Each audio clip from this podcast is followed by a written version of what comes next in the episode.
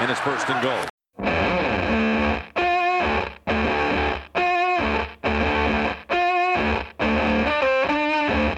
Добро пожаловать в 2018 год проведения в России чемпионата мира по другому футболу, год переизбрания Путина, год, когда Кливленд начнет губить карьеру еще одному кутербеку, а Беличик начнет отстраивать еще одну чемпионскую команду. Все будет немножко другое, но в целом то же самое.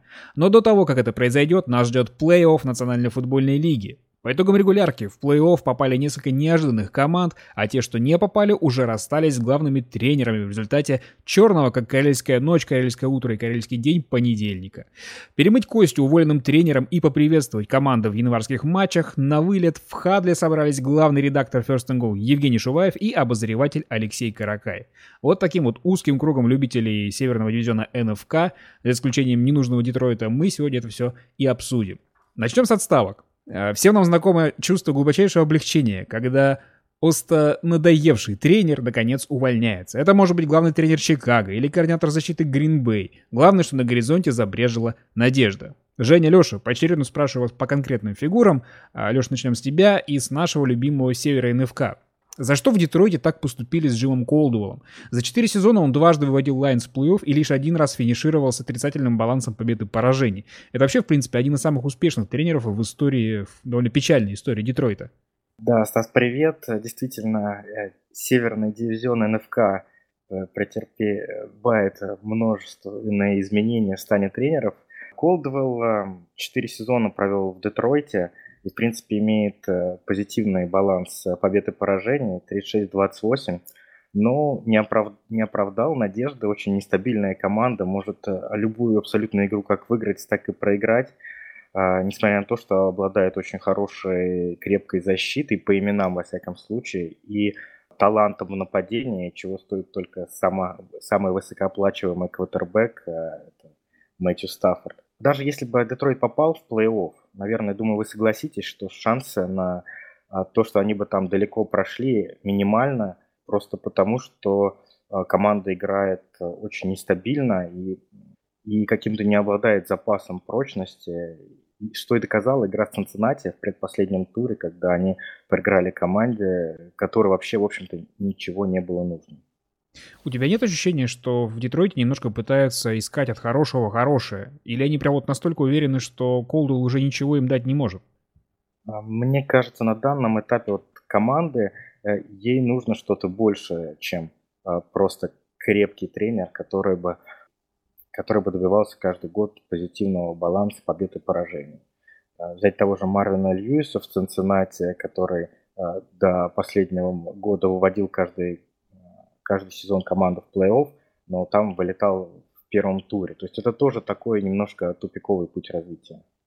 Детройта за все это время при Колдуле, у него, мне кажется, как-то не появилось свое лицо, что ли, свой почерк. Потому что, например, вот что мы узнали о прошлогоднем Детройте, да, что Мэтью Стаффорд это клатчевый квотербек, то, что он берет матч, мяч в четвертой четверти, да, и решает.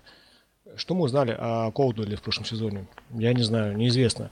Нет какой-то положительной динамики в развитии команды. Ее действительно бросает, бросает то в жар, то в холод. От нее совершенно непонятно, чего ожидать. У нее много чего не появилось за то время, что Колдуэлл с ней работает. Например, не появился вынос, условно говоря, да, не появилась хорошая защита надежная про- против выноса, опять же, там, онлайн, там, пусть даже в свете травм, как-то не очень выглядит здорово. Поэтому мне кажется, действительно, э, Детройду Лайонс нужны какие-то такие изменения, которые больше связаны с какими-то такими э, локальными э, поправками, но это уже будет делать другой специалист, потому что Джим, про него еще в Индианаполисе шутили, что он как подставка для шляпы, да? Он абсолютно безэмоциональный, абсолютно. Меня больше всего поражает, что у него все время одно и то же выражение лица. Да, и это очень сильно сказывается, как раз видите, на контрасте с их предыдущим тренером, да, Шварцем, который просто там кипел на бровке, там их, э, когда они встречались, встретились наконец-то с Джимом Харбо, это, естественно, все вылилось в какой-то сумасшедший какой-то диалог по окончании встречи, и выглядело все очень естественным в этом плане. Колду как раз абсолютно наоборот, да, он безэмоциональный, он довольно скучный, тоскливый, и весь Детройт с ним какой-то такой, при всей горячности Мэтью Стаффорда, он, ну, он серый. Ну, вообще очень часто говорят, что команды со временем становятся очень похожи на своих главных тренеров. Но если Харба мы в этом году не увидим в НФЛ, то вот Шварц, скорее всего, снова возглавит какой-нибудь из команд. А двигаемся дальше. Брюс Эрианс. Он не был отправлен в отставку, сам завершил э, тренерскую карьеру. Чуть позже завершил карьеру с ним и квотербек Карсон Палмер. Так что Аризона будет начинать вообще у нас с чистого лица. Женя, это, наверное, самое вообще грустное расставание вот с тренером из всех, о которых мы сегодня говорим. Почему так? Да, действительно, соглашусь. Вот у меня Эренс в большей степени, ассоциируется как главный тренер Аризоны, хотя он там, у него хорошая карьера была и в, Питтсбурге, и в Индианаполисе, но мне он в большей степени, в большей степени запомнился как тренер Кардиналс, а Кардиналс причинили моим любимым Пекерс очень много негатива, в том числе и в плей-офф. И вот я подумал, что несмотря на все вот эти, как бы их, наши неудачные истории противостояний, я не могу все равно очень как-то негативно, плохо относиться ни к нему, ни к Ларри Фитцджеральду, потому что ну, это совершенно прекрасный тренер-игрок, прекрасные люди.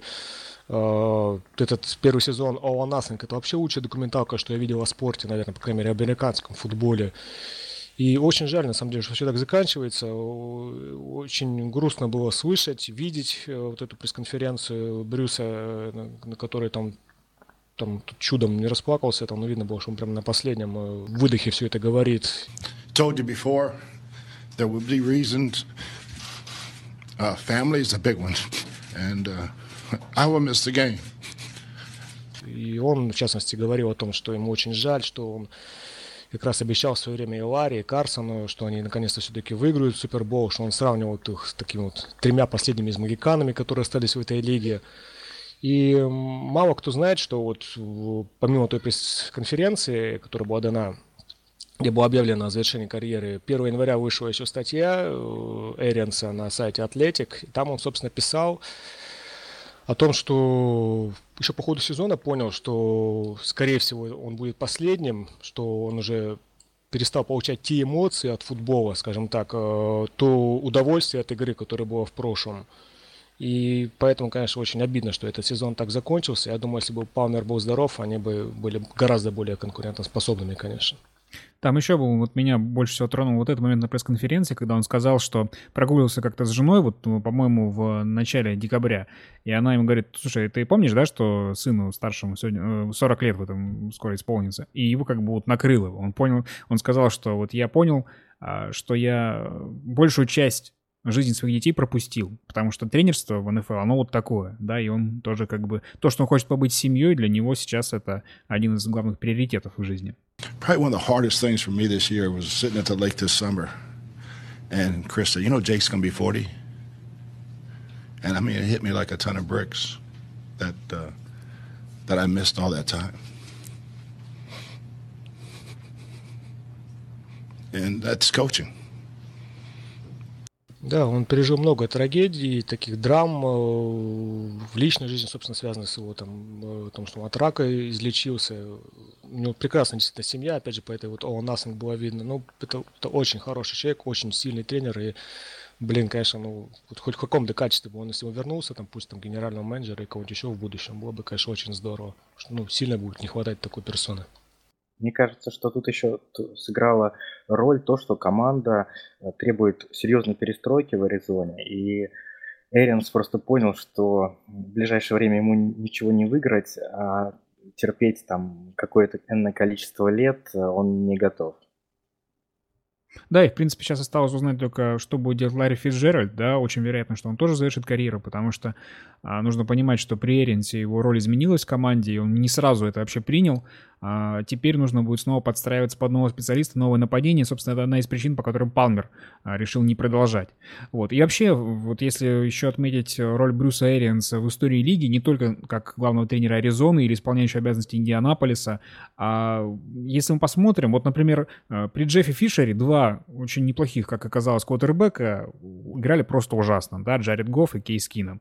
А при Брюсе Эриансе все квотербеки, с которыми он работал, а, выдавали свои лучшие сезоны. Причем он, ему довелось поработать с настоящими легендами, там, да, или те, кто могут ими стать. Он работал и с э, Пейтоном Мэннингом, и с э, Палмером, и с Лаком, и... С Беном. Да, и с Беном Ротлисбергером. В общем, очень с многими. И все вспоминают о нем, конечно, как вот реальном гуру квотербеков.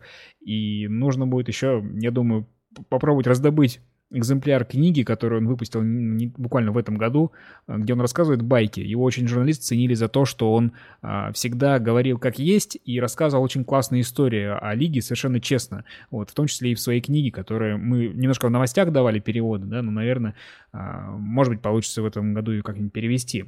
Едем дальше. Леш, к тебе возвращаемся. У Джека Дель Рио в чем-то схожая ситуация с Колдвеллом. В первый сезон он поднял Эклун со дна, во второй, если бы не травма Кара, мог бы рассчитывать на попадание в Супербол, а в третий что-то надломилось. И вот все, его отправили в отставку. Не слишком жестоко, вот вообще без второго шанса?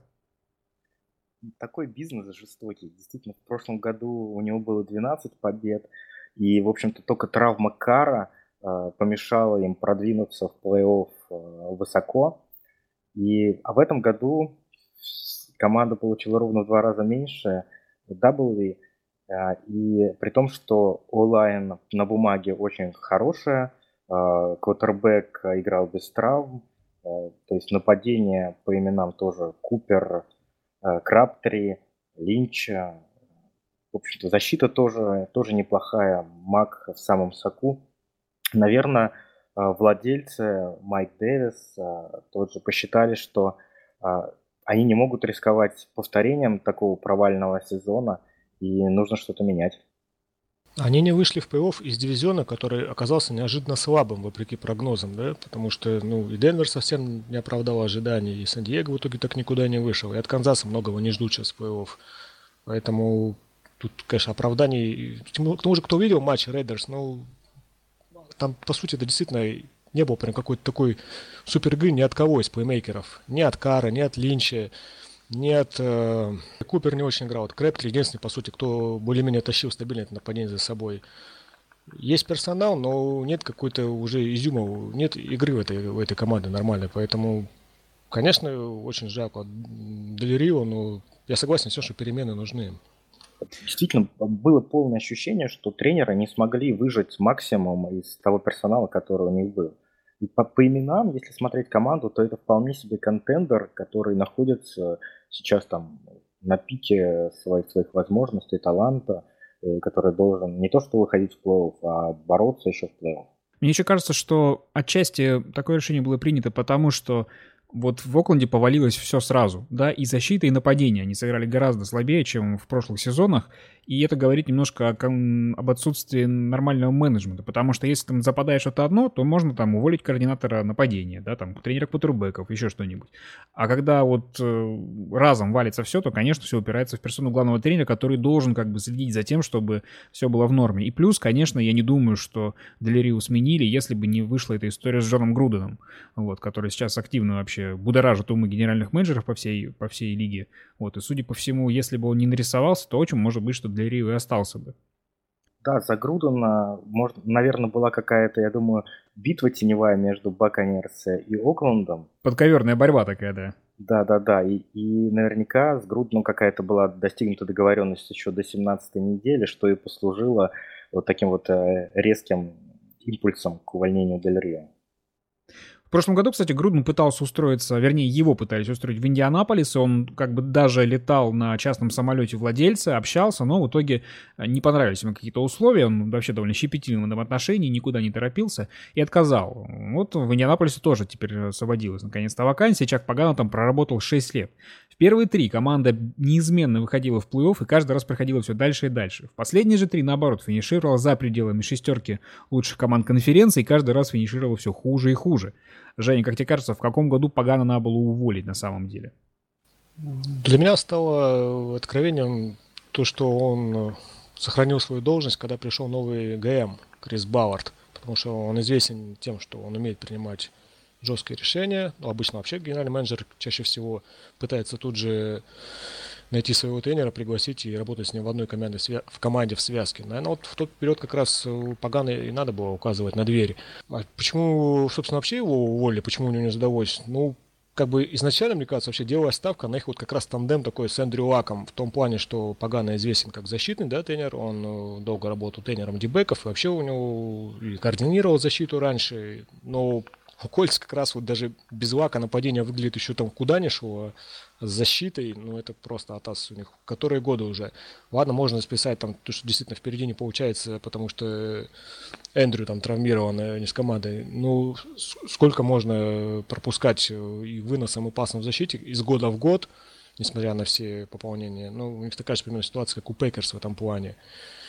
Собственно, вот эта связка не сработала, и нужен сейчас другой тренер, который из Вака выжимать ничего не надо, он так вот сам из себя все выжмет. Нужно просто привести в порядок работу онлайн и работу защиты. И я думаю, все у этой команды будет нормально. Индия это место вообще, мне кажется, которое сейчас куда будет, ну, не то, что прям ломиться тренер, но очень хотеть ехать. Там есть Андрю Лак, как я уже говорил, там есть владелец Джим Эрсей, который очень часто говорит яркие какие-то вещи, но, насколько я знаю, вот у него есть репутация человека, который не мешает работать. Если будет тренер, который найдет общий язык с Бауэрдом, то он попадет в довольно шоколадную ситуацию, и у Кольца, думаю, через год-два там все получится. Болельщиков Чикаго можно поздравить с окончанием эпохи Джона Фокса. А, Леш, какой ты ее запомнишь? Как ты будешь вспоминать эти годы? Я буду вспоминать эти годы как годы ребилда, перестройки капитальной. Действительно, можно сказать, что Фокс стал жертвой этих обстоятельств. Попал в команду три года назад, когда эта перестройка только началась, и фактически а, вот эти, эти три сезона он пытался э, что-то сделать с очень плохим составом. В общем, э, вполне объяснимо, почему его результаты, они чуть ли не худшие в истории Чикаго. Вот я так понимаю, что ему очень сильно не повезло с тем, что не просто а, происходила определенная перестройка, но и с тем, что он вроде как защитный тренер, да, но он попал в ситуацию а, в клубе, когда там была вот полная такая на распутье на позиции квотербека. То есть Катлер уже ушел, а Трубиский только пришел. И он в итоге оказался в последнем сезоне ситуации, когда команде нужен тренер другой формации просто. Да, первый год у него еще был более-менее, потому что там получилось что-то выжать э, из Катлера с, с помощью а, Гейза, который сейчас является главным тренером Майами. А, во второй год он играл с квотербеками Хойером и Баркли, а, и в, последний сезон, получается, с Гленноном и Трубицкий, который очень сырой, который в колледже сыграл всего 10 игр за три года, поэтому а, чего-то от него в НФЛ ждать первый год было очень сложно. А, плюс Фокс, он немножко, да, неподходящий тренер для того, чтобы развивать молодого квотербека. И этот сезон это очень хорошо показал.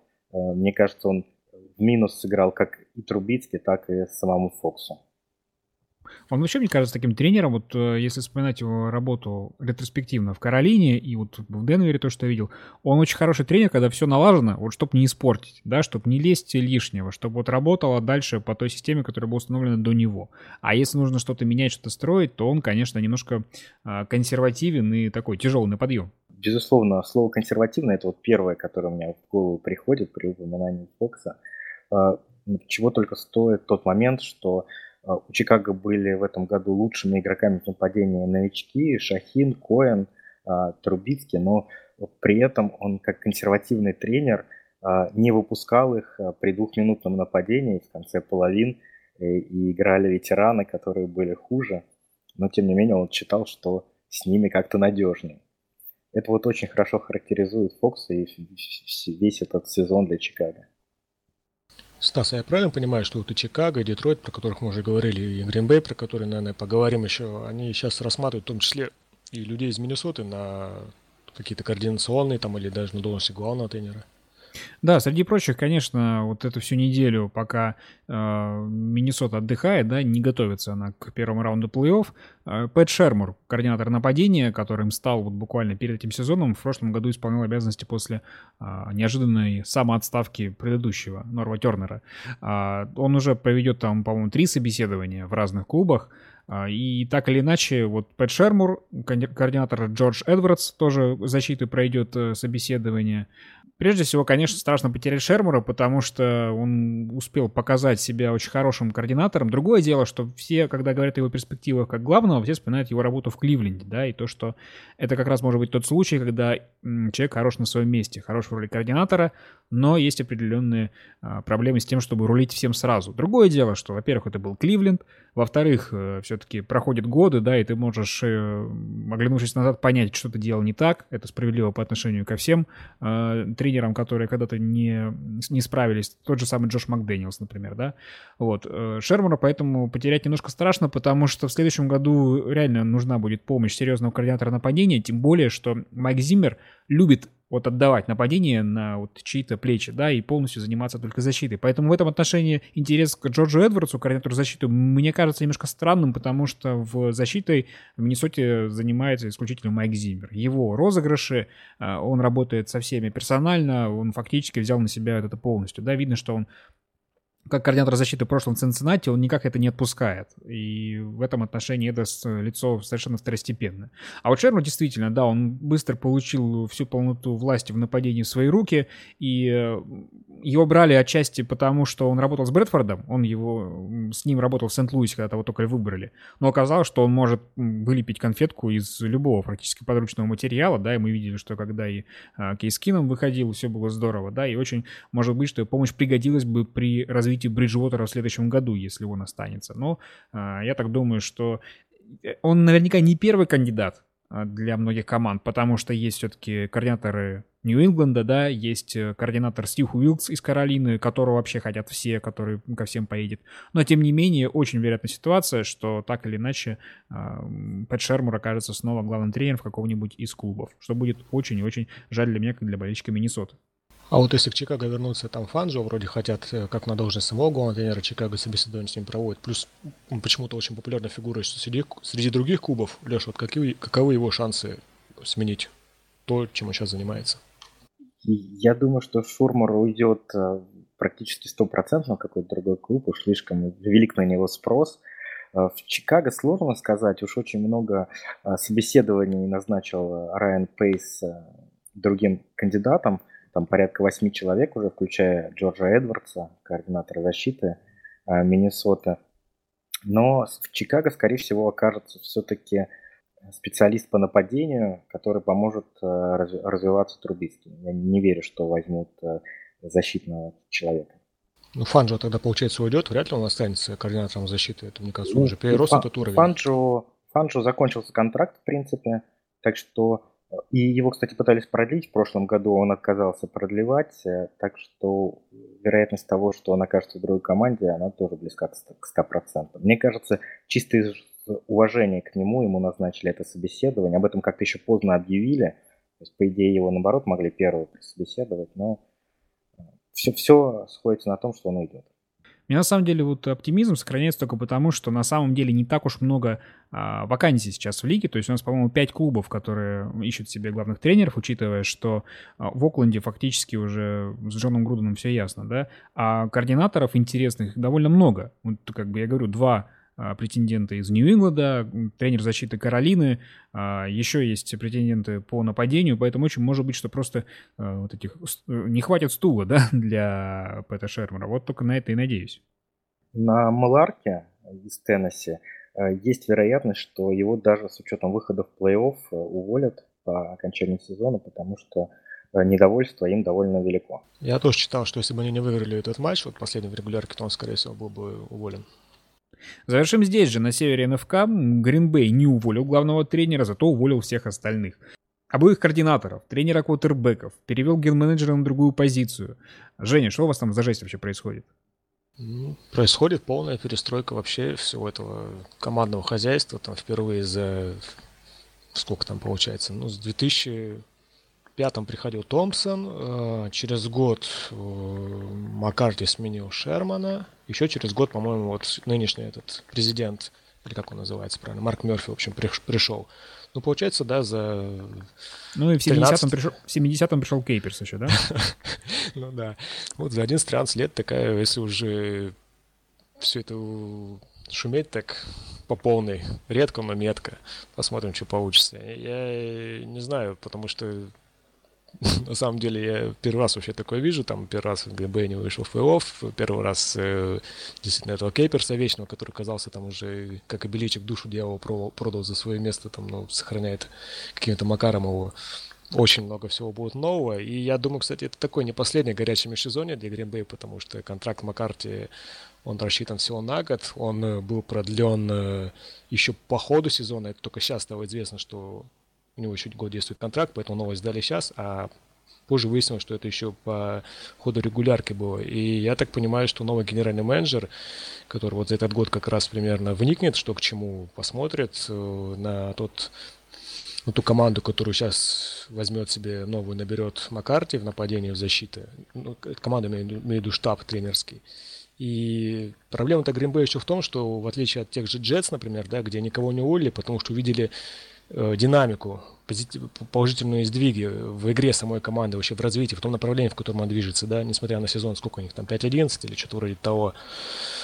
А Гринбей, если еще раз останется без плей-офф, то пусть даже будет какая там суперская динамика в защите, но не будет этого самого участия по сезоне, то ну сто процентов Маккарти здесь этот сезон станет для него последним, и тогда уже и в следующем сезоне нас ждут такие же глобальные перетряски и изменения. Женя, вот у меня к тебе два вопроса. Первый, а, ты считаешь, что во всем виновата ключица Роджерса? Вот если бы он не получил эту травму, и Гринбей привычно вышел в плей-офф, то ничего бы этого не было? Нет, конечно. Мне, по сути, вообще в этом сезоне я увидел всего лишь э, какой-то оптимизм сохранялся после матча первой игровой недели, когда мы действовали с Сетлом, когда наша, напад... наша защита полностью закрыла нападение Сетла, еще не было толком э, понятно из-за чего это, потом выяснилось из-за слабейшего онлайна, который имели Сихокс. Тогда было, была более-менее видна в действии вот эта новая защита, которую Кеперс э, привнес э, Нитро с большим количеством э, дебеков на поле легкого, легкого вообще персонала в целом в ущерб лайнбекерам. И, соответственно, казалось, что действительно есть какие-то подвижки, изменения, но потом состоялся матч в, э, в Атланте, и, в принципе, все стало на свои места. И я думаю, даже, конечно, с Роджерсом мы почти наверняка вышли бы в плей-офф, но делать там было бы совершенно нечего, потому что в НФК в, в этом сезоне полно команд вроде прошлогодней Атланти, которые нас сразу же поставили бы на место. Это Новый Орлеан, Рэмс, там кто угодно, там до Миннесоты даже, я думаю, в регулярке бы выиграл и так, и так оба матча у Гринбея с этим составом. Нет, конечно, проблема глубже гораздо, и наоборот, рад, конечно, таким изменениям. И, и я рад в том числе то, что Макарта все-таки оставили на этот самый год, потому что это тот шанс, за который он просто обязан, должен ухватиться. И как раз это вообще сезон, определяющий его карьере. Я думаю, что его возьмут, конечно, на работу, если уволят из Гринбей через год, но он гораздо больше вклад сделает в свое резюме, если ближайший сезон выдаст э, достойным, скажем так. Вообще очень забавно было, когда недавно говорили о том, что Маккарти могут уволить, в итоге уволили всех, кроме него. Потому что, опять же, он э, продлил контракт всего лишь на год, поэтому из-за краткосрочного вот этого соглашения, собственно, и были речи. Но в такой консервативной организации, как Green Bay, там тренеров меняют редко, и нужны прям очень веские поводы все-таки. Ну, потому что во всех остальных клубах это должна быть просто воля владельца и желание его, да, а у вас же нужно, по-моему, консилиум собирать ради этого. Да, был консилиум, и, собственно, консилиум даже был по генеральному менеджеру Томпсону, да, который тоже уволили, и просочился инсайт, что на Майка Мерфи, э, президента, оказывали влияние, просили сильно об этом, об увольнении Томпсона, члена совета директоров. Он это, конечно, отрицает, но суть в том, что даже все равно это, такое было решение, ну, не, не единогласное. Все равно был шанс даже и у Томпсона остаться, потому что, ну, то есть, говорю, это очень такая костная, консервативная, тяжелая машина.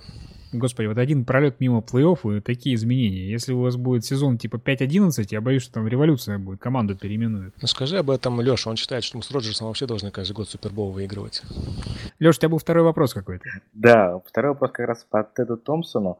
А считаешь ли ты, Жень, что теперь вы будете более агрессивно действовать на рынке свободных агентов? Потому что Тед Томпсон как раз славился тем, что он рынок свободных агентов в принципе игнорировал как таковой. Леш, ну вообще ничего сейчас не могу не ответить, потому что непонятно, кто будет, собственно, новым ген-менеджером. Если это будет сейчас, э, опять же, на, во вторник была пресс-конференция, и было заявлено, что поиск будет вести не только среди внутренних кандидатов, которые сейчас так или иначе э, работают во фронт-офисе, но и будут э, также рассмотрены люди извне. И, соответственно, если останется человек, который уже работал в Пекерс, Э, возможно, это будет Рон Вольф, скорее всего, будет, будет останется примерно та же политика. Если придет человек извне, там, ну, это опять же будет зависеть от его принципов, от его общего видения. Поэтому ну, ничего не могу сказать. Майк Маккарти не настолько сильно влияет на драфт, как Билл Беличик или Энди Рид, чтобы можно было спрогнозировать только отталкиваясь от его персоны.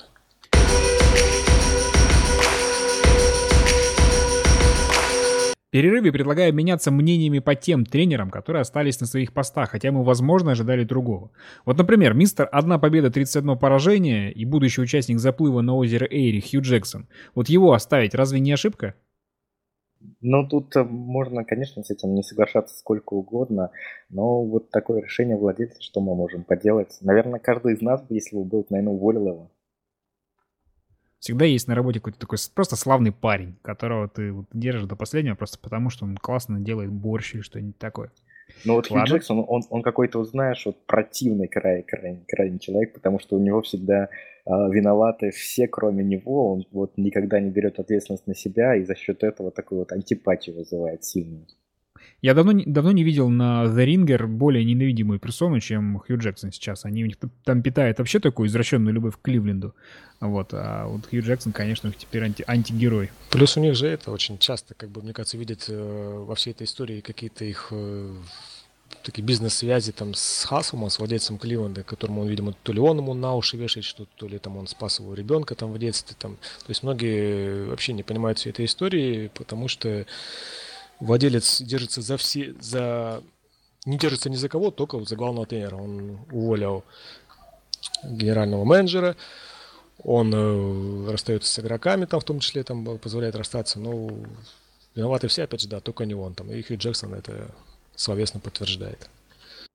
Дирк вроде бы тоже был должен уступить свое место Джону Грудену, но в итоге остался, хотя вроде бы как отношения с Джеймисом Уинстоном у него натянутые, как с ним да там у него совсем, мне кажется, натянутые отношения там и с Дэгом Мартина постоянно какие-то проблемы, хотя он-то, по идее, да, альфа-бегущий, ну, был, по крайней мере, когда-то. Вообще, мне такое чувство, что он команду вообще плохо держит, потому что мы помним, что было там в матче с Новым Орлеане, когда там пол состава Психанова полезло драться на бровку там. И я думаю, это не тот тренер, который вообще в состоянии дальше вести с собой эту команду. Хороший, талантливый состав, отличный сплав вообще молодежи и ветеранов, там классное совершенно по именам нападение. Ну вот Катар это какой-то такой еще более унылая и скучная версия, чем э, тот персонаж, про которого мы говорили самым первым в этом подкасте. Действительно, очень удивительно, что его оставили.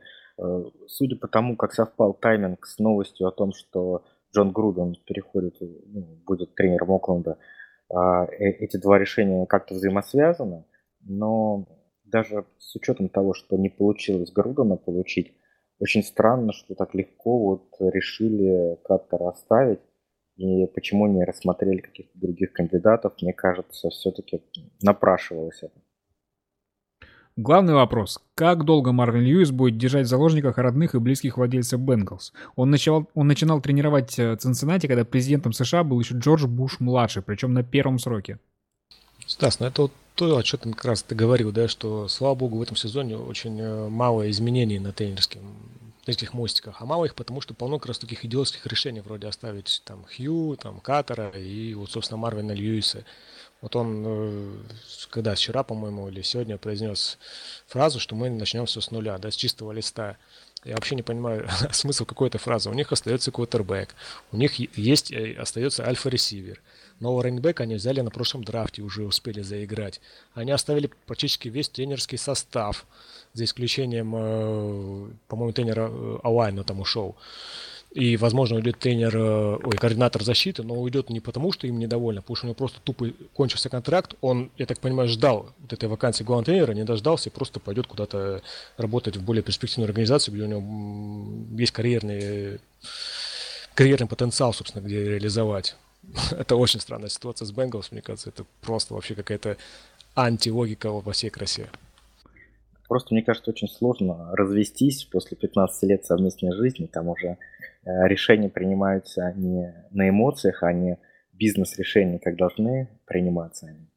И поэтому вот Марвин остается. Вот мне более удивительно это то, что Венс Джозеф остался в Денвере.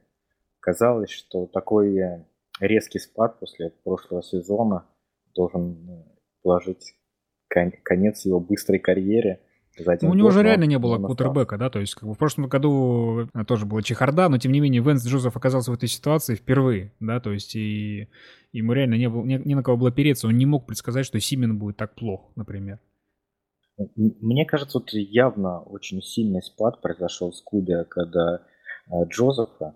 Э, у меня есть теория, что тут э, он такой очень удобная фигура для Элве, который сам хочет быть, э, контролировать все, как как Джейсон Гаррет в Далласе для Джонса, также здесь Венс такая удобная просто фигура, которая не мешает Элве рулить командой. Также после определения картины плей-офф стал ясен пул команд, претендующих на участие в реалити-шоу Hard Knocks. Всего их шесть. Сан-Франциско, Кливленд, Денвер, LA Chargers, Балтимор и Вашингтон. Кто ваш фаворит и почему? Ну, конечно же, Браунс. Там вообще, мне кажется, был бы настоящий ад. Там даже не надо было бы ничего режиссировать. Они тупо бы там сами творили дичь, и это было бы очень здорово. Ну, то, что вот на поле мы видим, да, два года. Сейчас это было бы за кулисами, где все еще более раскрепощены, раскрепощены, еще более нервно, еще более весело. И я думаю, там было бы очень много скандалов, очень много всяких отчислений. Ну, в общем, это был бы огонь вообще. Я согласен, что на Хью Джексона посмотреть перед его последним сезоном в НФЛ было бы очень интересно. А, ну и, безусловно, Сан-Франциско 49-е, которые поймали свою волну, нашли тренера на годы, квотербека, франчайз. А, на них, конечно, тоже интересно будет посмотреть, они красавцы.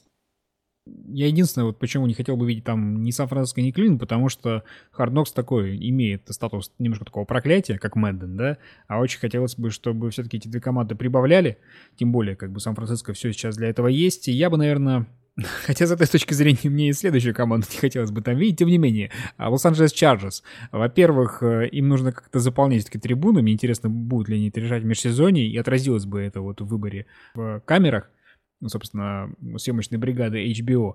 Ну и, конечно, Филипп Риверс, в принципе, персона настолько удивительная. Он же до сих пор живет в Сан-Диего и до сих пор приезжает на тренировки своей команды на супер квотербек мобиле, где у него все оборудовано. И хотя бы увидеть экскурсию по этому автомобилю, типа тачка на прокачку, да, мне кажется, тоже это бы в Hard здорово смотрелось. И за пределами этой машины Риверс просто огонь человек и мог бы многое там понаделать классного шоу. Вот, поэтому в этом отношении Chargers, мне кажется, были бы тоже интересным претендентом.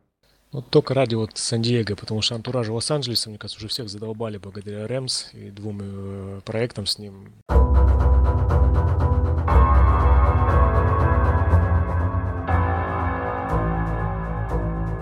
Итак, матчи раунда Wildcard. Напомню, что два из них состоятся в ночь с субботы на воскресенье в пол первого 4 утра. Еще один вечером в воскресенье в 21.05, все это по московскому времени. И заключительный в пол первого ночи с воскресенья на понедельник.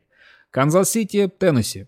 Женя, тебе не кажется, что вот Тайтанс это самая унылая команда из числа тех, что вышли в плей-офф?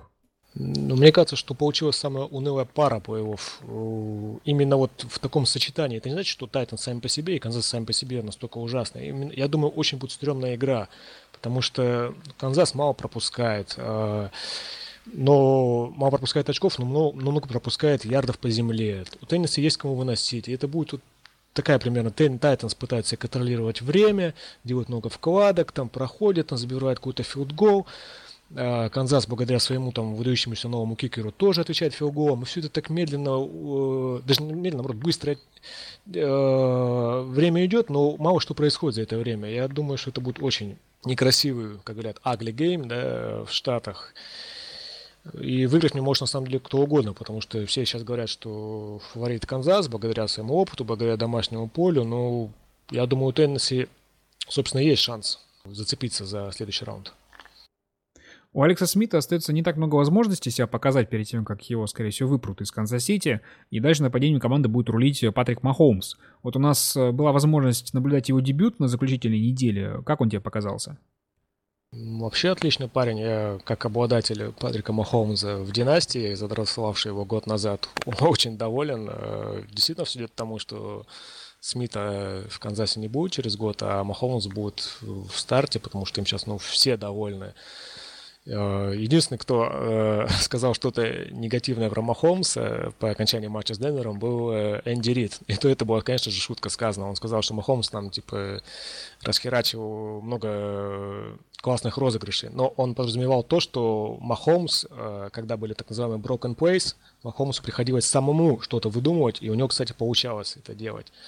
И что по предсезонке, что по матчу с Бронкос, ну, очень хорошее впечатление оставил. Он очень здорово действует э, под давлением, он э, пытается избегать сека, он не так много скрэмблит, как от него ожидали, и что выдает сразу как бы ча- чаще всего панику да, в квотербеке. Он э, ищет ресиверов на дальних дистанциях, он пытается как-то продлить розыгрыш.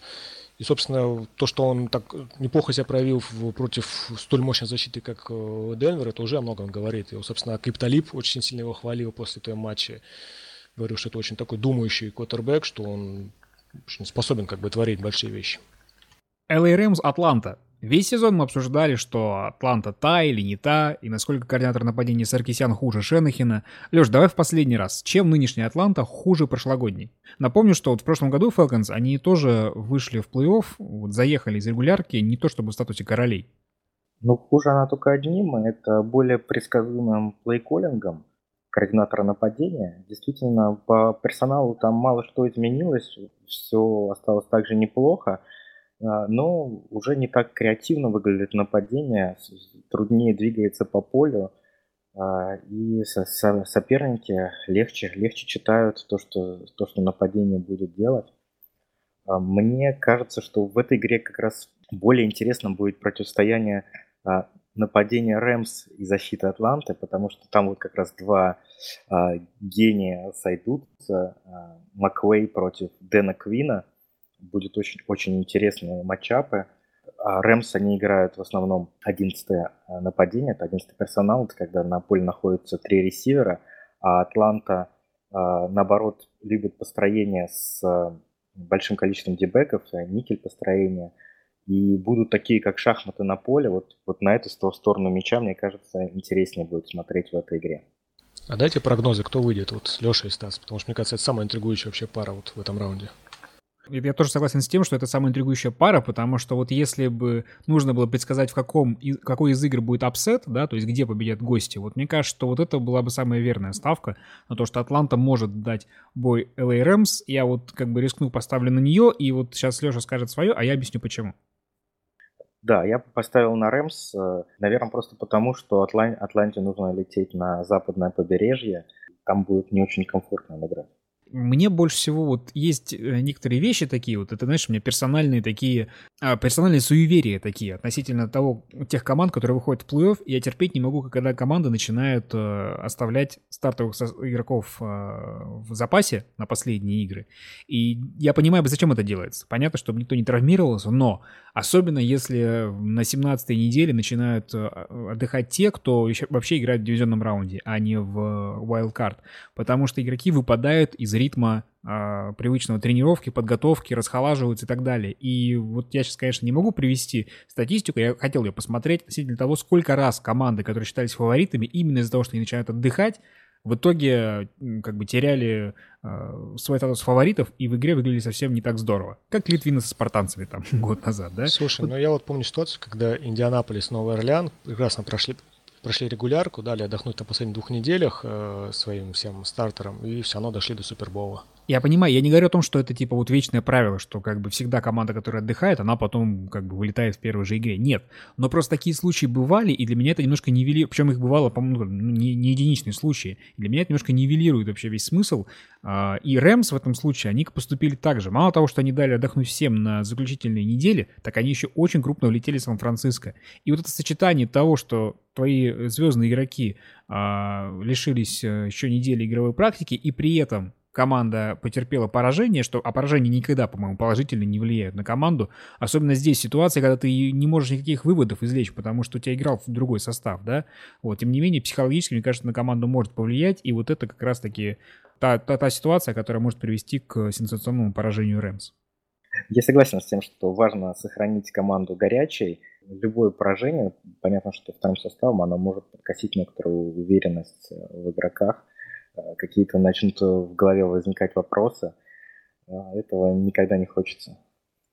Причем к боевику по ходу, э, по ходу сезона регулярного это тоже иногда относится. Я вот прекрасно помню, как Миннесота повалилась именно после bye week а на прошлое, в прошлом сезоне, когда она шла 5-0. Прошел bye week, и после этого все полетело в тартарары, и это не единственный случай. Обычно считается, что bye week типа преимуществом будет, и две недели готовишься к а в итоге часто получается так, что это наоборот расхолаживает. Джексонвилл Баффало. Прежде всего, хочется отметить, что мы стали свидетелями окончания 17-летней серии Биллс вне плей-офф. Это была самая длинная подобная серия во всем американском спорте. Женя, какие ощущения? Ну, очень рад. Естественно, посмотрел видео, да, которое кто-то из вас кидал, э, где болельщики встречают команду в заснеженном ночном аэропорту, там вообще безумие творится, и все игроки это тоже самые такие поумевшие снимают на телефоны, как их встречают, потому что ну, действительно все такой experience э, долгожданный. Ну, естественно, такой команда, которая обладает такой богатой историей, таким количеством Hall of Famer ов и такими вот неординарными болельщиками, потому что все мы знаем примерно, что происходит на Тейлгейтах Баффало, там просто настоящее безумие, там обливаются кетчупом, там дерутся, там, ну, просто вообще там, это самый, по-моему, безумный в плане подготовки к матчам и вообще какого-то такого антуража болельщики, э, их вот эти снежные все замесы там вечные, ну, она просто обязана была обернуться плей-офф, там, и я очень рад, что все-таки это наконец-то случилось. Еле заползающие вопреки всему в плей-офф команды расцениваются как главные аутсайдеры. В чем их шанс против Джексонвилля? Ну, как ни странно, в опыте это все немножко противоречит тому, что я до этого говорил, да, то, что многое впервые, но количество игроков, которые играли в плей-офф, то у Баффало их будет больше, чем у Джексонвилля. Я имею в виду тех вот свободных агентов, вольных агентов, которые туда перешли и так далее. И, а меньше всего таких игроков как раз у Рэмс. И в этом тоже есть еще шанс Атланты. У Джагуарс. Ну вот, есть Биллс, и ниже них, ниже а, них окей. находится Джагуарс и Рэмс по количеству игроков, которые когда-либо вообще играли в плей-офф. Поэтому шансы э, в этом есть. Ну и плюс э, Шансов в том, что Джексонвиль сам может проиграть эту игру спокойно, потому что очень много потерь совершает команда, очень много перехватов кидает Бортлс. У Баффало как раз очень много таких э, ball hunter ов э, в линии secondary, которые любят, умеют э, перехватывать мяч. И, собственно, Биллс, они идут 8-2 в тех матчах, где они выигрывали вот эту битву turnover ов, так называемую. Ну, собственно, где у них было потерь меньше, чем у соперника в тех матчах. Они идут 8-2. Это очень хороший показатель. Наверное, просто Биллс надо чуть-чуть менее консервативно сыграть, чем они играют всегда. Да, это вот когда они там полагаются там сурово именно на защиту на вынос. Если будет немножко чудо от э, квотербека и какие-то интересные находки от тренерского штаба, я думаю, они могут, и в том числе и на выезде, обыграть Джексонвилл. Мне кажется, что здесь очень важно будет для Баффало очень здорово начать эту игру, а в том смысле, что если они будут вести, например, в начале матча 10 очков, то мы уже видели, как Джексонвилл тяжело отыгрывается. Просто потому что самая сильная сторона у них это защита, а надеяться на Бортлса а, сложно. И в этой ситуации Бортлс начинает нервничать, бросать очень рискованные броски, следуют перехваты, и Джагуарс закапываются все глубже и глубже. Поэтому вот э, для меня желание в этом матче, чтобы Биллс первыми набрали очки, чтобы Джексонвилл сразу почувствовал себя некомфортно.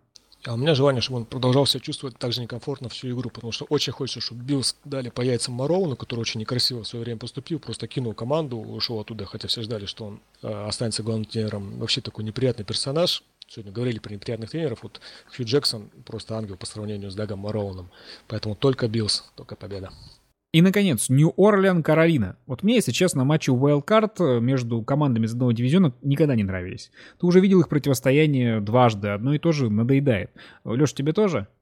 А у меня абсолютно обратное чувство, то есть когда э, команды уже играли между собой, у, них какое-то сформировывается дополнительное противостояние, такое райвери, да, когда э, эмоции на пределе, когда там, там игроки друг друга ненавидят, э, игра становится еще жестче, то есть мне это наоборот нравится.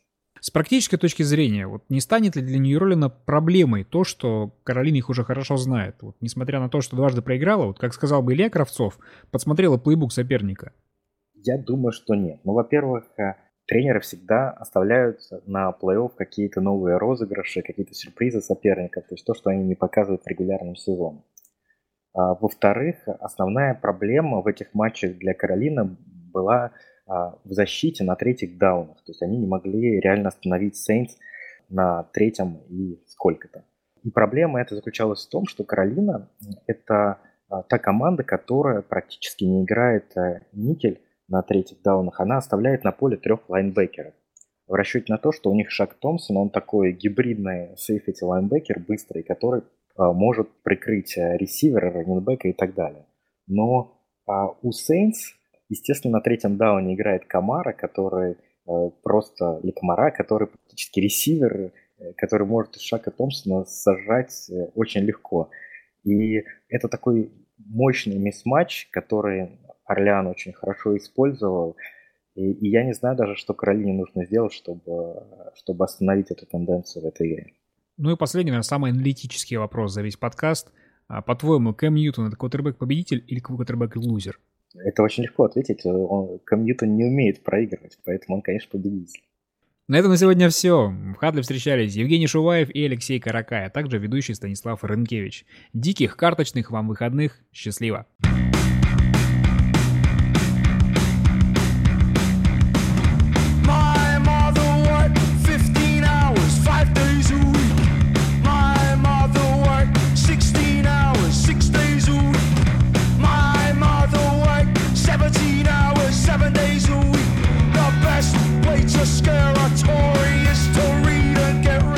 Вот его оставить разве не ошибка?